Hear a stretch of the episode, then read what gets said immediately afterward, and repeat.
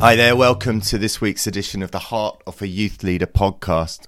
Hope you're doing well. This is going to be the last episode uh, in this series.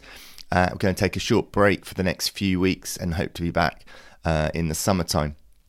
We've had over 60 episodes now, three seasons. So uh, if you uh, are are feeling like you're missing out, do go back and listen to some that we've already done. Perhaps um, an earlier part of the first series or something like that, where you perhaps haven't joined as early and got uh, up to date with those kind of things. Trying to keep them fairly. Um, uh, untime bound, if that's a terrible expression, isn't it? But you know what I mean. Um, so you can listen to it and be inspired by the Lord uh, whenever you hear the episode. So do go back and listen to those if that's helpful. But here's here's the one for today, and that takes us into the break.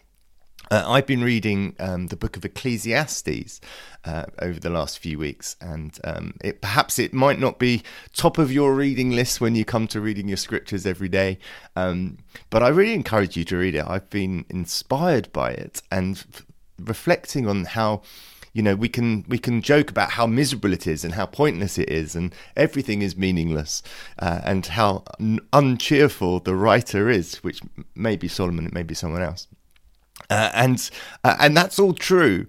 But the thing, the overriding um, message that I've picked up as I've read it is actually time is so short. Do not waste a day.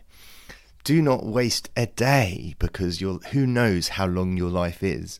Uh, and and and also that thing of it's all about God. It's not about me. Uh, and therefore, every day is a chance to worship. Every day is a chance to be obedient to Him.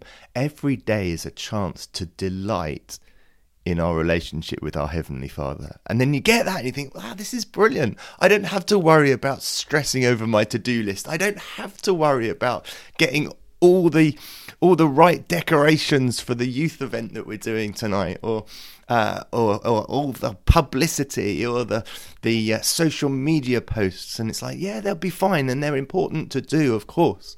But actually in order to, day, to make today count, I need to listen to the still small whispers of God and be obedient to whatever it is that He has to say. And there's this wonderful verse that really jumped out to me as I was reading, and it's um, Ecclesiastes verse uh, chapter seven, verse ten.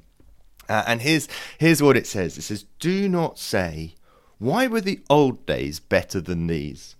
For it is not wise to ask such questions. And I don't know about you, but one of the things I hear more than ever in churches, especially when it comes to youth work, is it's not like the old days. We used to have so many more young people in our churches. We used to have so many more children. We used to have loads of families. We used to have dot, dot, dot. Uh, and, and as I read this in Ecclesiastes, this challenge, do not say, why were the old days better than these? How easy it is, one, to look backwards on our lives to previous experience and think it was so much better than it is now. Those rose tinted glasses. Uh, and I know I can do that when I look back to uh, previous churches I've been in. And my wife is very quick to point out uh, the, the frustrations I had when I was in those places and the challenges of trying to lead in those places. But of course, you forget those things and you just remember the good things and you remember the, the, the relationships and you remember what God did when you were in those places. Uh, and the thing is, when we look back, we should remember the goodness of God, but we should not be jealous of our past. Because uh, what the writer of Ecclesiastes is basically saying is if you if you're only looking back and going it was better then, you're saying your life is over, uh, and that is to therefore take our life for granted, because God wants to bless us today. He wants to use us today. He wants to build his kingdom with us and through us today. And that means you and me. So so don't look backwards as as he says it is not wise to ask such questions. It is not wise to ask why was the past better, because actually there's nothing you can do about the past, whether it's really was better or not.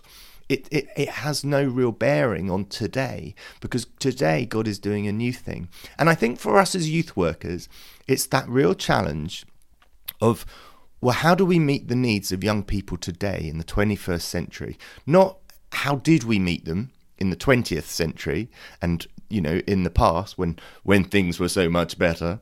But actually, what can we do to meet the needs of young people today? What can we do to reach out to young people in our community who we don't yet know, who the church doesn't yet have contact with? And that's the challenge.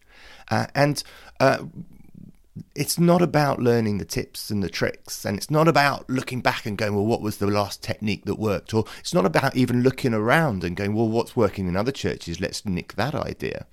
It's actually having our eyes fixed on God and seeing the young people as made in His image and going, how do I bring the two together? What can I do, Father, to, to introduce you to these young people? How can I build connection? Uh, and to, to grasp every opportunity. So, as you're planning for your next youth group session, or as you're planning for your next school assembly, or whatever it is, as you're planning for your next detached work in the park, think about how can I connect with them? How can I show them something of who God is? How can I show the love of Jesus for them? And how can I pray with them to be filled with the Spirit?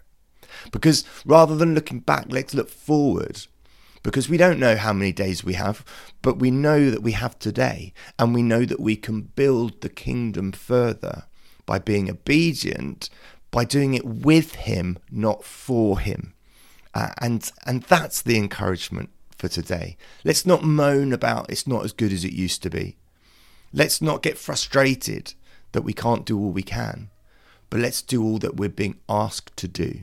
So this week, take time to say, God, what do you want to do to meet the needs of the young people that I know? And, and how am I going to meet some more? And how can I help the church to be a greater witness for you for good and to demonstrate your extravagant love for them? Go for it.